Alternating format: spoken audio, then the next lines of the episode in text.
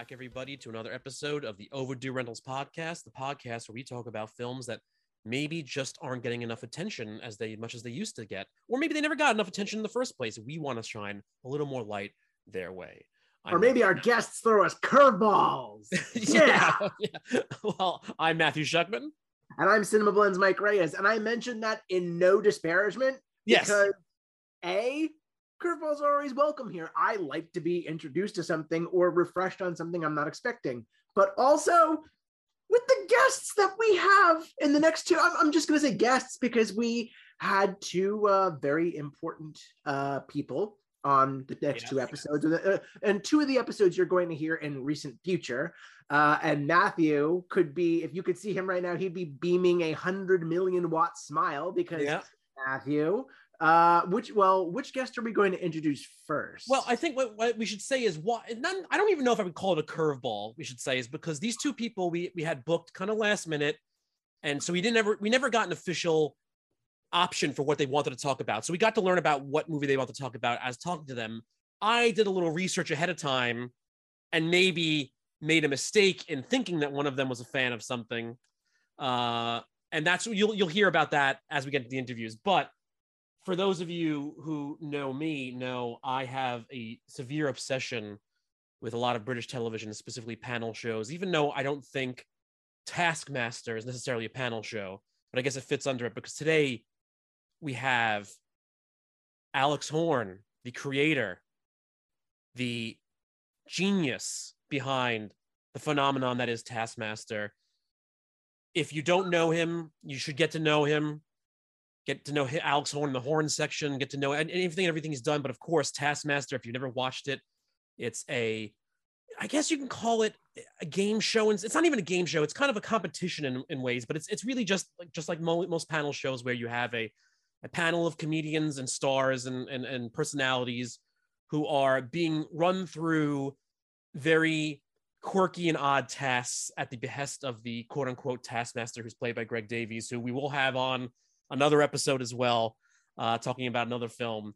Um, and I, I don't know, I don't, I'm, I think I'm going too far into it. If you know Taskmaster, you know it. If you don't, go check it out. It's available on YouTube for free if you want to watch with ads and bleeped versions where cursing is taken out. Or you can now get Taskmaster Supermax Plus, which is an app, which is also available through things like Roku um, and, and other and other and, and, and other sites uh, where you can watch them. You can pay a fee, not only watch them unbleeped, but they'll be coming all the seasons that are that you may have not seen yet. They'll also be available, and I should say series, not seasons, I guess, because it's British, so it would be series, not seasons. But also soon you'll be able to see the Taskmaster New Zealand on there, the German version, Swedish version, Portuguese version. Uh, they'll all be available, and I'm going to stop blabbering now. probably all but the American version, which didn't. uh Now, Yeah, we'll leave the American version. We'll, we'll leave it alone. We won't talk about the American version. Let's say. but yeah, you know, that's you know, I was gonna I was gonna jump on impromptu. It's like, why are we here? But then you're like Taskmaster, Supermax Plus, which I've ne- I mean, obviously that's when you know something's a big deal. When your whole show gets its own streaming service. So that way the, the colonials can can Im- indulge in the wonderment. And you'll also learn, I forget which episode it is, but you'll learn, I think it's this one, how I came to learn about Taskmaster Yes, Matthew. when, we talked to Alex, I believe uh, is is when Mike let's lose how he learned about Taskmaster. Yeah. yeah that's going to be fun to uh to to come across because that that was a that was one of the most fun moments that i've i've had in an interview but anyway i think it's time to get to alex horne and to get into his choice of film uh matthew do you happen to remember which alex had chosen Well, ultimately, we're going to be talking about the 1980s SNL spinoff, if you want to call it, the Blues Brothers.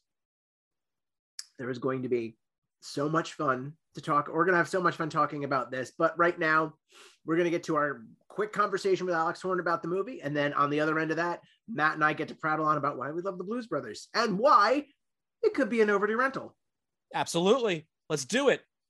Alex Horne, open up your tasks. Your time starts now. I can, I can tell you, Mike and I talk to so many people, but this is the most excited I've been in a long time to talk to somebody. And Well, the forgive me, Feelings mutual, I promise. forgive me if I keep looking down because I kind of want to see your reaction every time I say something. So Sure. apologize for that. No, don't worry. I, apologies if I'm doing something with my left hand. I've got a tiny dog just there. Oh, no apologies for that. That's a baby. yeah. Yeah, she's, she's camera shy though. She's always just off. Just But, uh, off you know, that's good. That we don't want we don't want to make her angry or anything like that.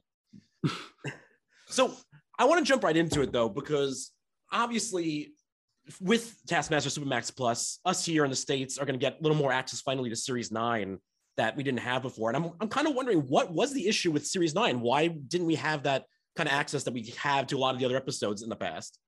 Oh, I wish I knew the answer to that question. this might not bode well for the rest of the interview. I don't know lots of things. Um, I think it was we, so we here in the UK we've moved channel from uh, a channel called Dave to a channel called Channel Four, and during that process, for some reason, episodes stopped being uploaded to YouTube. So I I, I think they're going to they will be again soon, but I think it was also an opportunity. I think the production company saw it as an opportunity to release them all in one go in a place that we or they control. So hopefully it's all in this easy to find, no adverts, and so on and so on. And and series nine was our last one at this channel, and it's the one it won. It happened to win a BAFTA, so it's it's it's, it's a nice one to have saved up, I suppose. But um, yeah, it's not a very satisfactory answer, but that's sort of what happened, I think. No, I think it's satisfactory enough. It's just I know there are plenty of people who, you know, watch the show religiously, you know, but Mike knows this about me. I am obsessed with all I do when I go home is I don't do anything here that's that's available for me in the States. I go and I hunt down everything that you guys are producing. Right. And that's kind of what I sit and watch all day. Um, so like being able to have any type of access is great. So being able to finally again, because I've watched every series of Taskmaster over and over again. I don't know how many times I can oh mention wow. except for series nine because I, I was I all of a sudden couldn't get to it. Yeah. Well, I think yeah. So during during lockdown, the decision was made to put everything on YouTube. I think, and which which was great because it meant people, I suppose, like you and people had discovered it, which was brilliant. Um, and I think what I'm looking forward to is in about a year's time when the S4 channels caught up, so everything new here goes on there at the same time. And I guess the thinking is if you put it all out in one go now, you just need you. No one's gonna, everyone's just gonna download everything. So I guess it's it's regaining a little bit of control, but but it, but the things will all go up on YouTube as well. So you, you don't have to pay, but this is a way of doing it without adverts. But this is all this is all slightly outside of my uh, my comfort zone. All I do is come up with a task. Yeah, asking all the hard questions here. But uh, yeah, yeah, it's good though. It's good. It's it's good practice. I, sh- I should know some answers. Well, what's funny is I had not been exposed to Taskmaster before. Like I, I consider myself a, a fellow Anglophile. I love just British culture, British comedy, especially. And the first time I'd ever heard of Taskmaster was I was doing an interview with Guz Khan for Army of Thieves over Right. at Net. So then Matt's like, okay, I need you to do something for me. I need you to tell him that I want Morgana to win that season, even though Guz is cool. And then I go and tell him that in the interview, and he's like, tell your friend to fuck off. Yeah, that's It Guz. I think Yeah. it was I think it was like two weeks before the finale aired. right. Yeah. Yeah. I mean, Guz, Guz, I, I happen to do a quiz show here on, on the weekend, the Christmas record of something, which, you know, it's mad to do that in March, but Guz was on it. And uh, he makes me ha- so happy. It's, I'm so happy he's done our show because he's very hard to pin down because everyone wants him in their show. Um, yeah. But so, so do you know who won that series or not? Oh yeah, that was that Oh, was you- Morgana. Morgana ended up with it. Yeah. Right, fine, fine. Yeah, Morgana is a hero. Well, that, that's I think that's what's funny about it too, because obviously, look, it's technically a competition show, but just like any, I'll I'll, I'll narrow it down a panel show. You're really there. Yes, the format matters, but you're there just to watch. You're waiting Yeah. for you know, may rest in peace, Sean Lock, to say something outrageous. Um, and and you know, you're just waiting to see all these people kind of know each other, you know, have fun. Yeah, But Taskmaster has come to a point where there are people who are very, very intent on getting down who they want to win. Wh- Yeah. Where Greg was wrong about giving out the points. Were you surprised with how far that's come? Yes, I still am daily. It's it's it's it's obviously a brilliant thing that it's created. I'm not saying the program is a brilliant thing, but it's it's amazing for me to see that this sort of community has grown up, and they've created. You know, they come up with their own tasks, their own Taskmaster evenings at Boy Scouts or Hen Nights, and it really has got a life of its own now. And you're right, they they do um, question Greg's judgment, which he hates because he really takes it seriously. Um, but it keeps him on his toes. And uh, yeah, it, it is. You're completely right. It's meant to just be a stupid comedy show. It's just comedians having fun. But if it's a competition, people need the the rules not necessarily to be fair, but they need the rules to be clear. And so when Greg does use different numbers, sometimes people people are furious. It's Mm. so funny because the whole the whole show is not fair. You know, we have team days where it's two people against three people, and it's all comes down to the, whether this very tall man likes you or not. So it's not a fair, it's not a level playing field. Um, but yeah, I do. Yeah, I, I get sent a lot of very strange things, and uh, yeah, it's it's taken over in ways that we didn't expect. Sometimes it just comes down to the juice of the bean being dry or not. That's that's what I should have said. We could swap those answers around. We're going to tell everybody that that was you because Thank you. Yeah. know, you're the guest and we we're not going to coddle you but we'd still like to comfort you Uh, I think I prefer comforting to coddling. Honestly, coddling's a bit too restrictive. yeah Yeah. yeah you know that's just that's not what we do here on overdue rentals because No, it's I, I know that. Yeah. oh see everyone a fan of the show Big fan. big fan Yeah. Well, you, going back to the idea of the team days, though, because I thought about this recently, and I don't know wh- how much it matters, but because I, I, from what you hear, uh, whether it's through the podcast or just through in- previous interviews, I know the team, the team um, tasks are filmed kind of at the end of everything. Everybody has their their singulars, and then you do the team tasks at the end, right? Well, yeah, and towards the end, we try Towards to keep it. We try to keep the day itself a bit of a surprise. So the, the contestants tend to have five or six days with us doing tasks over a period of months. So on day four, five, or six, one of them will be a team day. But we try to. They arrive without knowing that the other people are there. So we, we, we just like having that moment caught on camera when when Yeah. they greet each other for the first time. But what, what entered my mind, I guess, was the idea that I wonder. I started to wonder if the teams of three always had one person who happened to be the kind of at the end of filming there. They were like the last one to kind of film their singular test, so it, it made sense for the team of three to have somebody who maybe a little less energetic. I think you might be giving us too much credit for thinking through. It, it tends to be when whoever's around on, on whatever day Yeah. because yeah because we film like we film two series a year but we film throughout the year so we fit around other people's diaries so someone like Guz Khan he's only got four free days in a year so we just do it whenever we can so if Morgana happens to be around on his day they become a team that's that that's really it and I, I think a lot of a lot of the show is about improvising and not having a script. So I guess the same is the way the show's made. We we there's a lot of flexibility in doing our best to make it work, and especially in COVID times now, we just try to film whenever we can. Yeah. Yeah, yeah. well i mean that's just that really is again to probably just echoing what matthew has said already that just echoes what makes this show so much fun to watch everyone's having fun so you know when when you see a whole group of really funny people sitting on a stage busting each other's chops and, and doing these ridiculous tasks it just is so easy to get caught up in that i mean i, I was telling matthew uh, after finally getting to watch some of the show this is one of the simplest premises carried out to the most comedic effect Well, yeah, we do take it take the silliness very seriously, you know, and even the way this the set is. The first series were filmed in a very old theatre in South London, and we moved to a TV studio now, but we've you know mimicked the theatre, so it's meant to look quite formal and serious.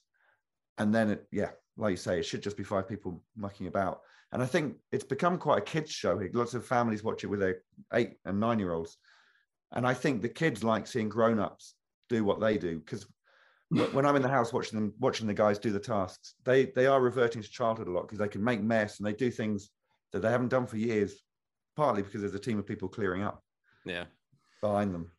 Well, there's, there's, I mean, the longevity of the show is something that where I also think, you know, at least to me, the way I see it is not only is it great and it's everybody has fun watching it, but there are there's so many amazing water cooler moments that Right. everybody always talks about, you know, um, uh, Joe's foot over the line on the potato throw Yeah. or uh, Josh's tattoo. But I always go back and I'll rewatch them and I'll forget about something. So like the other day I was watching season one again, and when they had that first tiebreaker with Josh and Romesh, and when Josh said he didn't want to go first to give his guess, and Greg said, "Okay, just Ra-" and Romesh's face. Yeah, It's one of the greatest things that's ever Yeah. put on camera. I know exactly. what you mean. And that's another one. We didn't really have a plan for that situation because obviously it's not fair to go first. But yeah, Greg is just he is the taskmaster, and we didn't really plan for what his character is either. Yeah, But he does cause people to respect him and want to impress him. And even Romesh, Romesh is a pretty fearsome person. But even Romesh wilts eventually under under Greg Greg's glare. I'd forgotten that moment as well.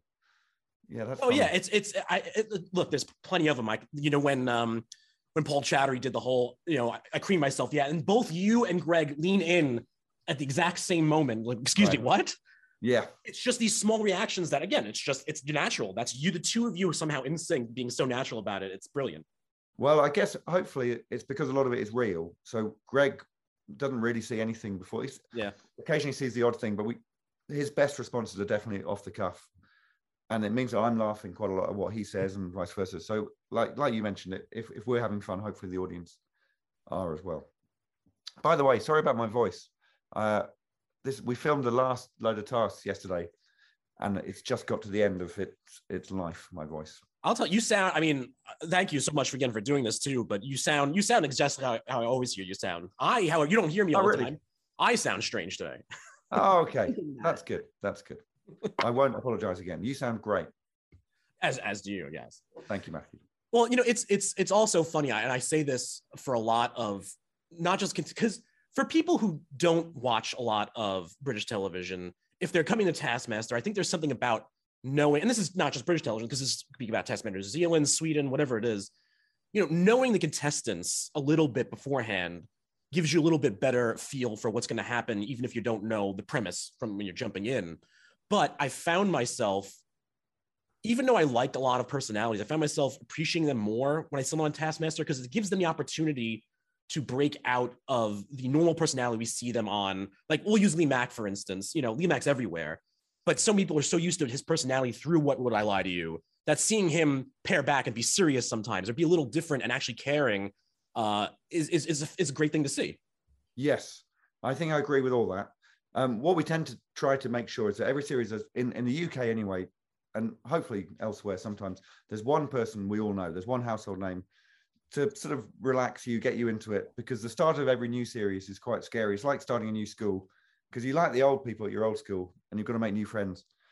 Um, so there's one person you already know that that helps. But uh, I, I, it's now become a bit of a launch pad for newer comics, which I really love because there's often the same old faces on telly.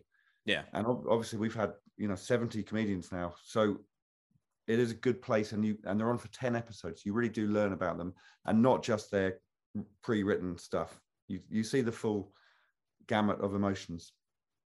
A- and everyone gets angry at some point. Every single person gets angry at least once, which I love. I love the anger. Got to get to that breaking point at some point. It's just it's pure TV. Yeah, well, it's quite intense filming. So we do two a day in the studio, and each one's about two and a half, three hours. So that's five or six hours of competition. Um, and it's it doesn't get tiring at the time because you you you keep watching the next task and you don't know what's coming, and and they're watching themselves back, so they, they always enjoy it. But it is by the fifth studio record, Yeah. that's when that's when you get the interesting stuff. Well, since we are here at Overdue Rentals and we love to cover films that need a little bit more love in the world, uh, Matthew had clued me into the fact that you, as well as I, happen to be big James Bond fans. Oh, okay. So as such, I was wondering, I have I have see, I have an idea of what I think is like an underloved James Bond film in my mind, but I'm very curious what you would think is the most, if not Right. one of the most underrated James I- Bond movies. No problem. I should probably say that I don't think I am a big James Bond fan. Oh, okay. but there's Oh. lots of stuff out there on Wikipedia and whatever, which um, you know, is not that close to the truth. But I do, I do, I don't mind a James Bond. I'll tell you the one that I always think of because I watched it as a kid and it still it gave me nightmares. But I think it was quite a big one. Live, Live and Let Die is the one that is my um, that's my archetypal Bond. That's that's what I think is Bond because it's creepy and sinister. Um, but I don't think it's a very un, under uh, valued one. Which one were you going for? I was thinking for your eyes only. Yeah, I I don't know much about James Bond. Matthew, we're gonna Yeah, I have think a talk. I think I read an article where it's like, you know, like, hey, what are your favorite films? Like anything Bond. And then probably, Yeah. you probably that was your answer. It was just like, yeah, whatever, anything Bond. I think probably that's yeah. That was sometimes you lie, yeah, and, and that, that's what's happened there. Well, then even outside of that realm, like just in movies in general, what is a movie that is closest to your heart, but you feel not enough people have watched? Yeah. Well, okay, the movie I'd I'd put in that category especially in this country. I'm sure it's huge still in America, but Blues Brothers from 1980 Hmm. was a film that I watched over and over and over and over again, and still do. And I made my kids watch it two weeks ago, and it turns out it's not appropriate. Um, but they really loved it in the same way as I used to. And quite often they watch old films with us and get bored because newer films are so quick, so much quicker and so much snappier. But they really found it funny. And I, I, it's a film. I, so I'm in a band here as well, and we're we're idiots. And I can, well, I want to relate to it. They're just it. It must have been a nightmare to make. And I'm sort of aware of the spiraling costs and the drug problems and so on. But to be involved in that would have been my dream just uh, the way they've got so many amazing musicians and actors, and every one of them have gone off to do something else. It, that that's the film that I would push on everyone. And then you've got that mall chase where it's just Ah. that place was going to get demolished to begin with and they're allowed to have free reign and just Yeah. never before and never I, I would assume never after did anybody ever think they needed an action set piece set to barefooting and just Yeah. there you go And the That- whole film, the whole film is a car chase, really. Yeah. It, it's yeah, I, and my my mates and I. So I, two members of the band I'm in, we we were born in the same hospital. We've known each other for 43 years, and we watched that when we were 10, I think. And the bit when the car gets flipped up in the air and takes 30 seconds to land, that made us laugh so much. It's such a stupid joke, but I still find it funny. And I think that sense of humor of just again, you know, they're wearing black suits, taking everything very seriously, but it's a very seri- silly film. May- Yeah. Maybe there's a slight, maybe that's rubbed off on me slightly with Taskmaster. Well, it's a thing, you know, you said maybe maybe inappropriate for your children, but you're watching at 10 years old too. And it's funny now that we come to the point where, like, yeah, I remember watching things at 10 years old I probably shouldn't have, Yeah. but it felt different back then compared to now, where everybody's much more uh, you know, cognizant of, of what they have their kids intake.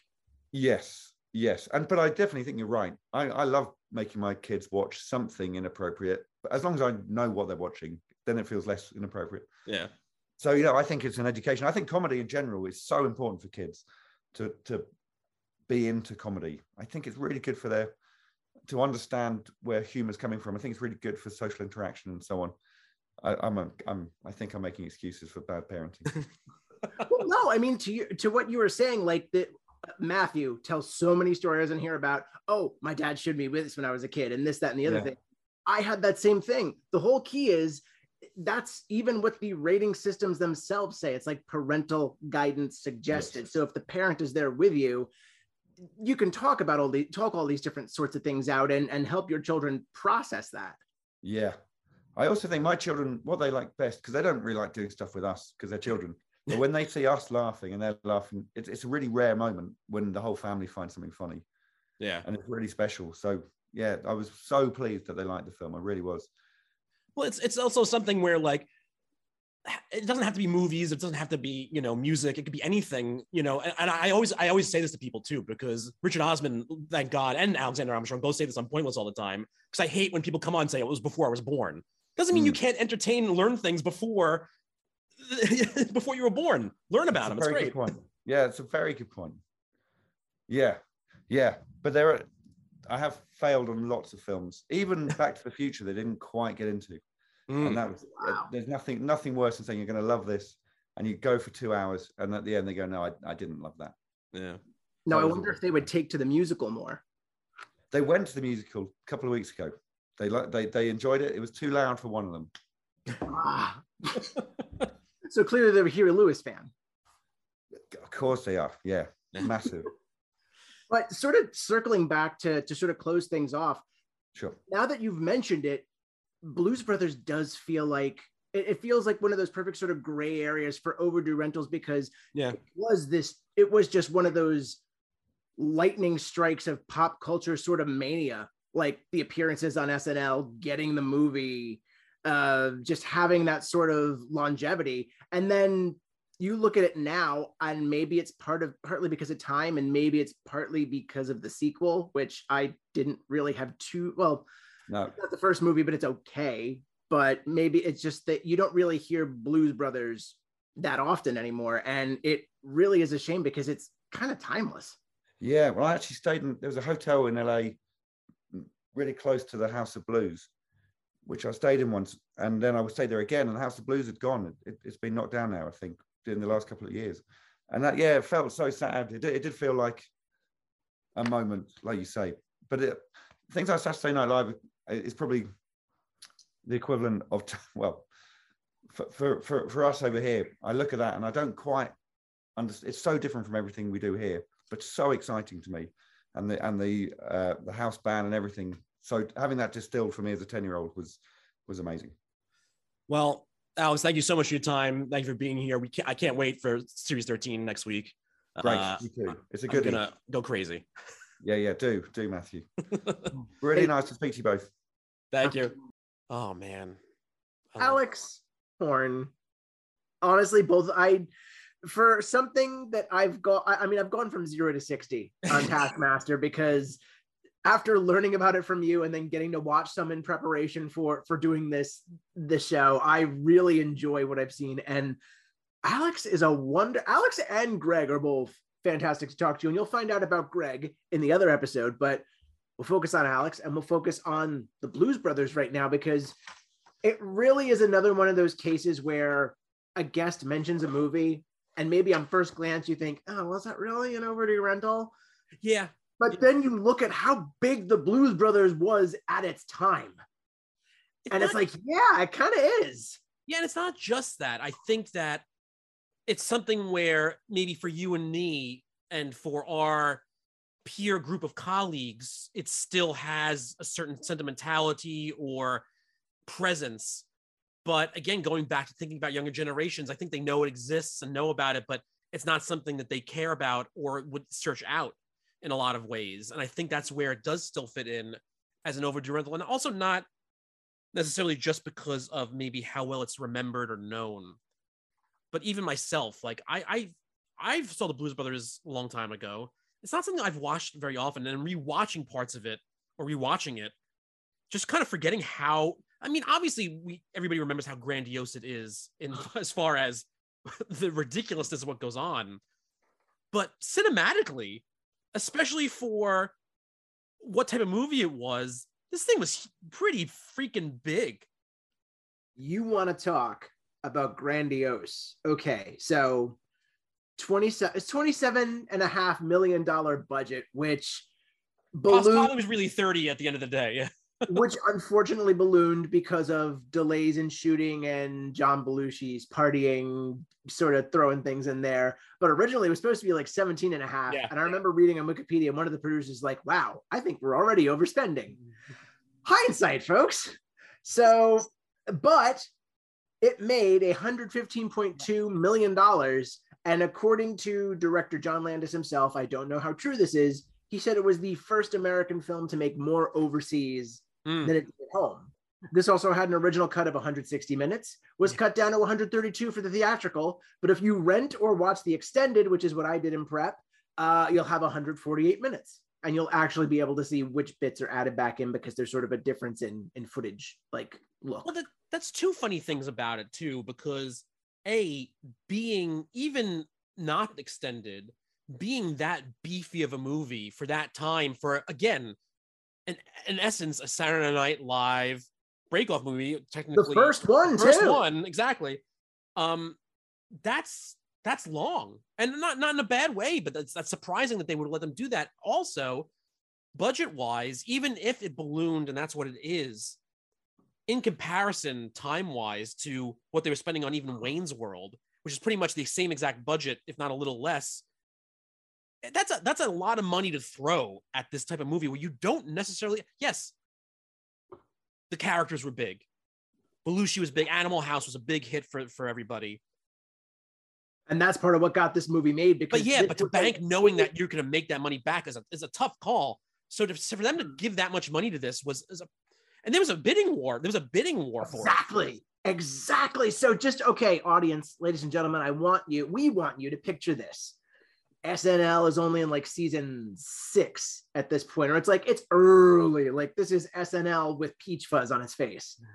and Universal and Paramount, two studios that John Landis would be associated with because Paramount he would do Trading Places with later on and Coming to America. I, I believe he directed Coming to America. Yeah, yeah. I yes. Well, anyway, Young SNL has this musical act that John Belushi and Dan Aykroyd make up on the fly. And they have it on the show. It becomes uh, an actual musical group. They write a lore. Like apparently, Dan Aykroyd wrote over 300 pages of lore for the film, and John Landis in two weeks yeah. turns it into a serviceable screenplay. but they write this lore. They tell these stories about these misfit brothers who bonded over blues music and it turns into a massive multi-million dollar hit in the same matthew i want you to try and guess what film was at number one at the box office at this time oh okay uh ec and i will give you a hint one of the co-stars of the blues brothers was in it oh i said et first so no that was 82 okay i can't remember i can't remember the uh, the dates anymore um well coast oh oh oh oh return of the jedi uh, close. Empire Strikes Back. Empire Strikes Back. I thought Empire, Empire Strikes, Strikes Back came out in eighty. I thought Return of the Jedi came out in eighty. Eighty-three. Really, my brain is so off. Done him. But yeah, I, I am like I in my I met childhood. I remember thinking to myself that I thought that Return of Jedi was the only one made in the eighties, but no, uh, 19, yeah, it was like June 1980. This was the sixth week that Empire Strikes Back was number one. It would go on until middle of August, I would say. I think that's what I read on Box Office Mojo mm. to be number one. But this was second only to that. So you had two Carrie Fisher movies at the same time, just wowing people all over the place. And this really just I'm what I'm about to say is not an insult. It is one of the greatest compliments I will pay this movie it is barely a movie. It is an experience. It is not so much a plot driven sort of thing.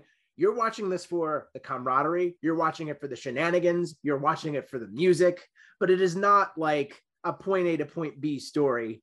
It is just, it I is, mean, it's, uh, it's, it has a, a, skeleton of, of, yeah, again, they need to get yeah. the band back together so they can put on the show to get the money to save the orphanage. And one of their crazy exes is chasing them and trying to kill them uh, and that's, that's the very short version of it, along with police. That's, yeah, um, that's pretty much all you need to do to tell someone the story of the Blues Brothers. But and that that's, just shows you how much of a story there is. But that's not a knock because you've got great. All right, right from the first five minutes that they're together, you tell how much of a, a brotherhood that John Belushi and Dan Aykroyd had together. That opening, t- those opening title cards. Yeah, that's all you needed. But that's the thing. Also, again, going back to where it kind of fits as an overdue rental, because no matter how people felt about it as as fans or people saw the movie and then they fell in love with it, I don't think anybody would believe half the stuff we're saying about it as far as the impact it had when it came out, even if they were those big fans. Like, I don't think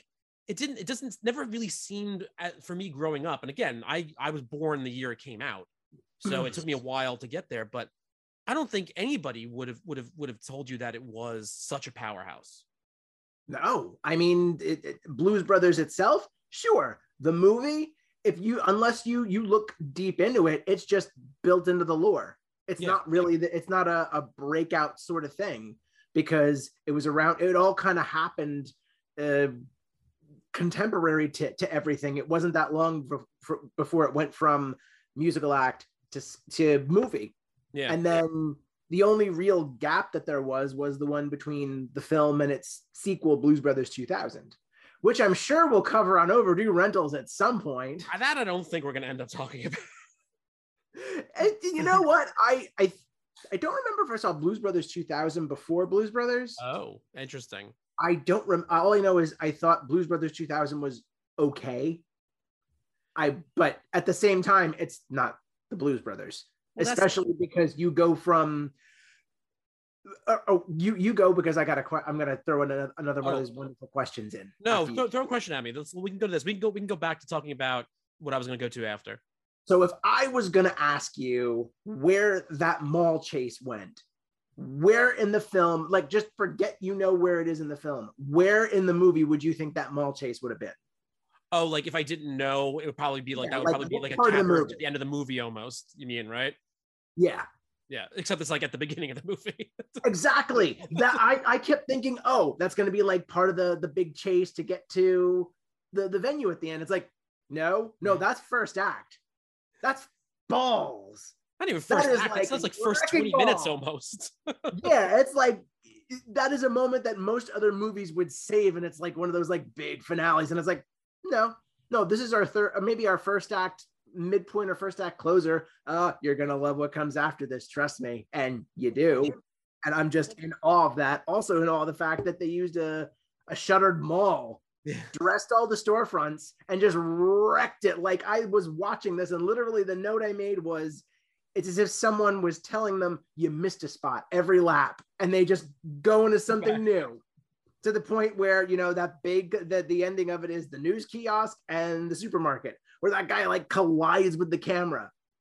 well, that's that's where that's where again you may think that it's supposed to belong somewhere in a movie, but that's where this type of movie specifically is like, even though the movie had started, that's it's kind of like knock knock on the door, I'm here moment because yes, there are some ridiculous things that happen beforehand, but it's nothing to that extent where it's like these guys would do that even. So it's just being like, if you really want to know what you're in for, let's do this, and then just take it off. So that's where it, it also technically makes sense for it in its own film to be so early on. Yeah, I mean, this is just this is probably one of the best examples of what someone call a run and gun film because I'm sure there were very few takes on some of these.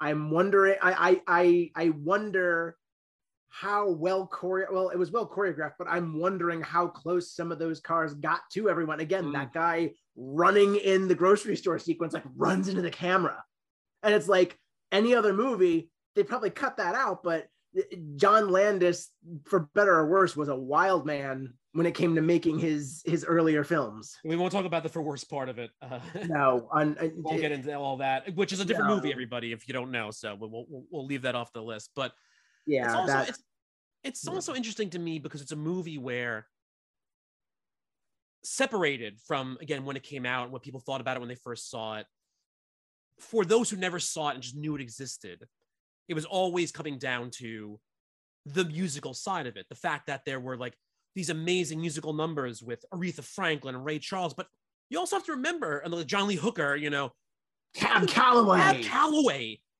is in this goddamn movie. And yes, Cab Calloway lived to what I, I when I looked it up, I think he died in 91 or something. So he lived for, for a little bit more. But who in 1980 was even thinking about Cab Calloway? You know, it's just like that's that's just an insane thing. That's like so amazing to me that they were able to get that done. Yeah, and this is one of those examples. Again, if if there's and if what this movie lacks in story, it makes up with an energy. And I wouldn't even say it lacks in story. It hasn't as much story as it needs. This movie just has energy from point A to point B from start to finish, and those musical numbers. Yeah. Like this is a wide open musical, and it's not. It's not too stagey it's not like a mm-hmm. huge like very fabricated studio musical where you have that perfect dolly shot and everything. It's people dancing in the streets on Yeah, yeah. cars. It's just the movie is what it needs to be and that's a perfectly perfectly beautiful thing about just everything. What I know you said that you don't remember if you saw 2000 before you saw this, but do you remember? Was this something that you saw because of all the hype, or you saw it really young, kind of like Alex did, or like maybe I did, and it was like you kind of knew something existed and you wanted to see it?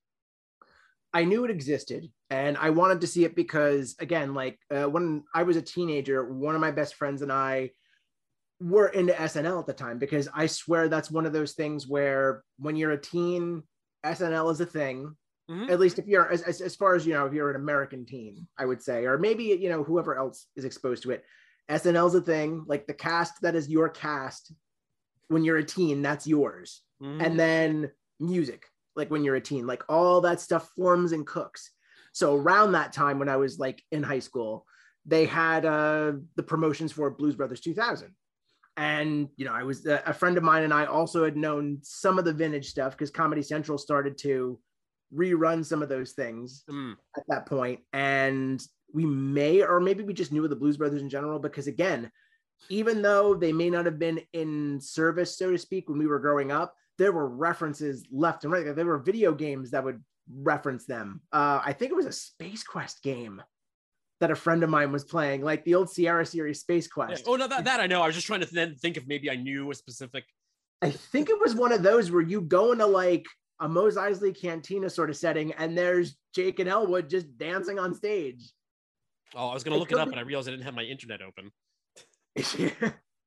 but yeah, it was one of those things where okay, we need to watch this, and he I, he bought the soundtrack, and that was something that we would go driving around to, like we would do, we would hang out. They were in a Space Quest game. You are correct. Oh, awesome. possibly multiple ones. Well, yeah, I mean, again, it was just one of those things where, especially in the in the age of video games, if you really liked something, you would pay tribute to it, but just throwing them, throwing it anywhere. Yeah, you know, that's the other thing too. I don't want to get too far off the Blues Brothers, but since you mentioned it, who was your then? Uh, who was your teenage as SNL cast? I caught it at sort of a, a crossroads because I was I had access to the cast where it was like Dana Carvey, Rob Schneider, Mike Myers, Dennis Miller, Norm Macdonald, uh, okay, Chris right. Rock, Phil Hartman. Phil Hartman yeah. was someone that I was so endeared to because Norm Norm would be after. Norm would be separated from this group. Well, that's why I got. That's why I was. That's why I got uh, interested for a second. Yeah, because it would be Kevin yeah, Nealon who was doing the news back then. Oh, for you? Oh yeah, because it was yeah Phil Hartman, Kevin Nealon, Adam Sandler, Chris Rock, Dana Carvey, Mike Myers, Jan Hooks, um, Victoria, uh, Victoria. Oh my God, I forgot her name all of a sudden. Victoria Jackson. Jackson, Jackson. thank you. Uh, as well as um, Julia Sweeney. That was yeah, that was my that was my cast, and Kevin Nealon was doing the news back then. And well, after Dennis Miller, Dennis Miller, then Kevin yeah. Nealon. Yeah. Yeah, but I was like, it, it was sort of like the the later days of like Hartman, Spade, and all them. And then I I was growing up on uh, towards the tail end. It was like Will Ferrell, Chris Kattan, uh, Rachel Dratch, uh, Darrell Hammond. I'm trying to mention as many people, Cheri Oteri. I'm trying to mention as many people as I can before I get to Jimmy Fallon, because that's when his reign of terror started. Yeah, we don't have to talk about Jimmy Fallon. Anyway, no, we don't because he's not a Blues Brother and he never will be. Unless they make Blues Brothers 3000 and he's in it for some reason. All right, we'll anyway, get, we'll get off it. I was just I was just interested just because you were talking about it. But no, no, that's that's a really good question, and I mean that's I mean that's probably another reason why Blues Brothers sort of latched on when it did was because that was the SNL zeitgeist at that time, just like Wayne's World. Yeah. For yeah. most 90s kids, that was this again, we mentioned it before. That was the same sort of thing, right down to the music. The music, the culture, the jokes it was it was something too where I remember when Wayne's World came out, even though Blues Brothers like this is why it's so strange to me and why I think it fits as an overdue rental. Because even though Blues Brothers was a huge thing, and I think it I think it boils down to just like you were saying, how it's it's almost not a film, you know, in, in some ways. And I think that it started to not sour, but I think people's memories of it somehow changed. And so by the time something like Wayne's World came out, people would think that's the first good SNL movie, kind of shoving Blues Brothers aside yeah. in a, a, lot of ways. And I think that's where it started to become more of that over because then also Coneheads came out, which is after it was a sketch, but also became what people consider the best SNL movie for a long time. Uh, they did. Oh yeah, yeah, yeah, absolutely. Coneheads? I mean, Coneheads was yeah. good, but I remember I remember a lot of talk about it. But no, but that's the thing. That's where I think that's that, that was my point though, is that even if you didn't think that, I yeah. think there was a little bit of a dismissal of the Blues Brothers. And yeah. that's where it became where it fits into being an overdue rental. No, exactly. I mean, again, you look at some of these SNL movies, they're just, it's just like that. You probably already made this point where it's just like the show. It's so contemporary yeah. to the point where I'm sure some people will say that Night at the Roxbury is the best SNL movie, or, or, or maybe Superstar, but I, I, hope not. But that's where, because that's where, because that was a thing though, because Wayne's World being the hit it was. Yeah, that's, that's where it started because we got, even got Ladies Man movie and stuff like that. So, I almost forgot about the Ladies Man. Yeah, it, it, it, Tim it, Meadows was another care, another uh, cast member I grew he up was, with. He was absolutely, but that's where it became where where it finally took people like um um sorry, I've all of a sudden just had a brain fart. Uh, for Kristen Wiig and for Bill Hader to kind of break out doing the movie thing without being an SNL movie. They were the one who finally broke that mold and decided we can do this without having to do an SNL movie. I could just imagine someone had a draft of a Gilly screenplay. I don't even know what that is. much as I love Kristen Wiig, that would have been a nightmare. That would have been that would have been even more of a nightmare than Superstar. I never really watched, even though I can appreciate some stuff after like Phil Hartman died and stuff like that. I didn't. That was one Even of though, those, even though that was after he left SNL technically, but that's That still that's kind of where I stopped watching. that was one of the every now and then people like to bring up that question of like what celebrity deaths really got you and that was one of the ones that really got me because again knowing him from snl knowing him from the simpsons and then knowing him from news radio at the time Yeah. Just here that i remember Jon think- Lovitz. I'm sorry, just thinking about another cast member now, because he took over from a news radio, but Jon Lovitz and SNL. well yeah he did it because oh, he actually he took over because that was just him you know finishing his friend's work Yeah. like even as a new character but still like It I remember me coming another home from- SNL person we forgot. That's that's the only reason I brought it up. Yeah. Yeah. I remember coming home from school one day and that was like that that came up and then a couple years ago a couple years before that I remember sitting in the car waiting for my dad to come out of the store and they announced Chris Farley died. Uh, yeah. That- that- another cast member from that era that we forgot to talk about. Yeah. Yeah, just uh, it was it was that whole, you know, they were calling it the SNL curse for a while and That is, I mean, that's we shouldn't get too far into it, but that we should we should say though that technically Chris Farley also did get out without making SNL character movies, but yeah, like were he still got to do technically- but they were still technically the version of even when he was leading the cast. I mean, but there was still Yeah. technically that that character that you knew from him playing on the show in a lot of ways.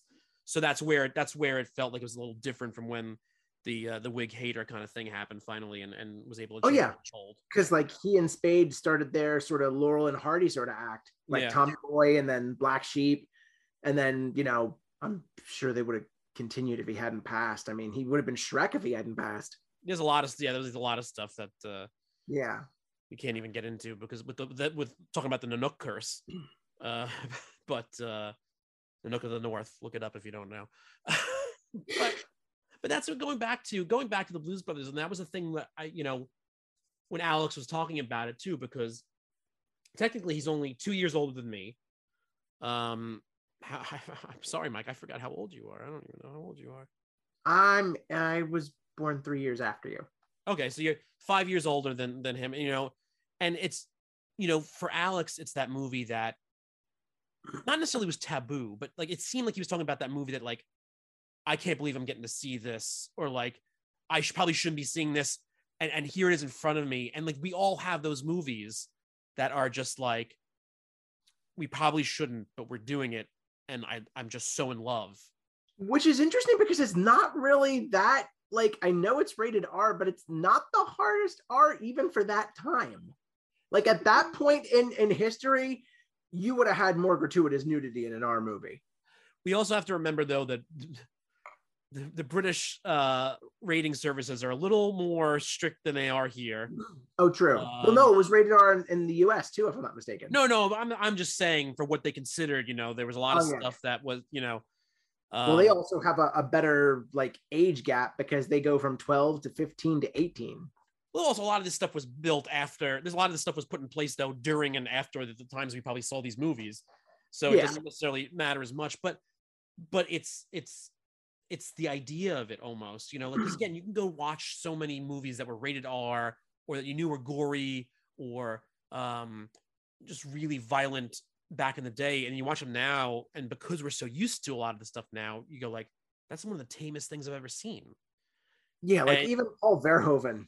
yeah and you know, some of it some of it can be laughable almost it's like why was i even for people who may have been scared of stuff when they were younger and then go and see him like why was i scared of that you know it's like it- there's a big difference because of and it- it's a lot because what we're exposed to today and there's a lot because things are hyped up look uh we won't get into it too much. We were talking about it before everybody you know because mike and i have already seen the northman.